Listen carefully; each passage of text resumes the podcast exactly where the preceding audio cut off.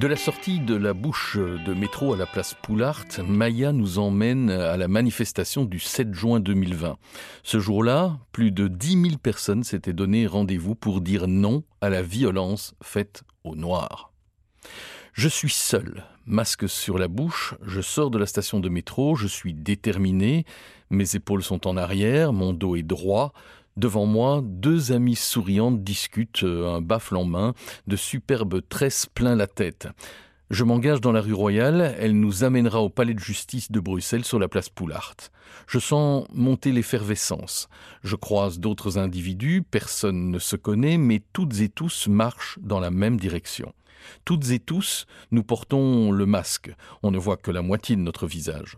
Pour une fois, ce n'est pas grave. Seuls les yeux comptent, ce sont eux qui pétillent de rage et d'envie de vivre. Nous sommes sept. On passe devant le palais royal. De petits groupes arrivent de partout. Nous sommes cinquante. Nous nous engageons ensemble dans la rue de la Régence. On s'engage dans tous les sens du terme. Un pas, puis l'autre. On avance. Je ne connais personne pourtant. On dirait que cette même cause nous unit.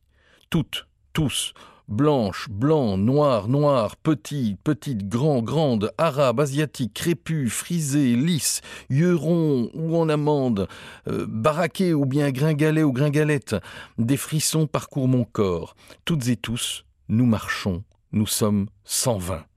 Nous sommes des milliers. Arrivé place Poulart, je suis percuté par la vue qui s'offre à moi. Une masse de monde. J'entends des cris au loin. Je n'en discerne pas encore le sens, mais je me les imagine.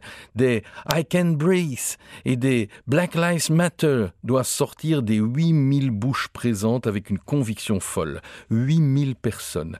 La colère, pour ne pas dire la rage, accumulée en moi, en nous, depuis ces derniers jours, semaines, mois et années, se disperse de plus en plus vite dans mon corps. J'avance de plus en plus vite. Je me sens porté. Je tente de trouver une place. Pas trop centrale par sécurité, mais entourée juste pour ressentir cette satisfaction d'être ensemble. La manifestation n'a pas encore commencé que la foule se soulève, qu'elle parle fort, qu'elle crie, qu'elle se fait entendre. Nous sommes incalculable.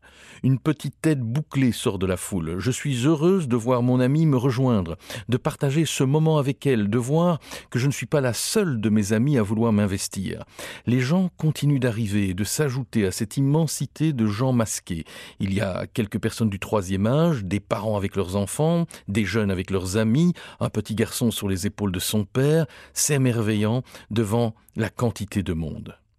Justice en travaux, J'observe un moment le palais de justice en travaux, devant lequel nous sommes.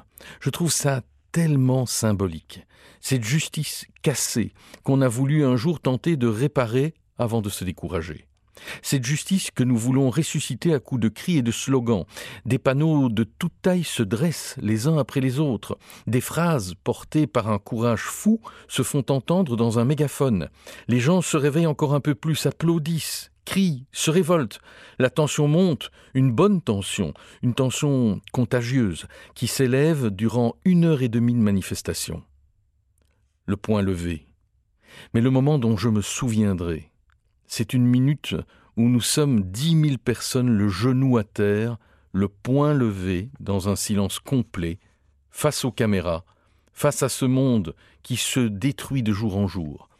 Dix mille personnes, avec les millions d'autres manifestants dans les autres pays, des millions de personnes qui ont comme rêve fou que 7 milliards d'individus soient un jour, toutes et tous, acceptés et acceptés comme elles et ils sont.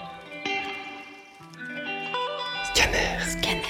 Scanner.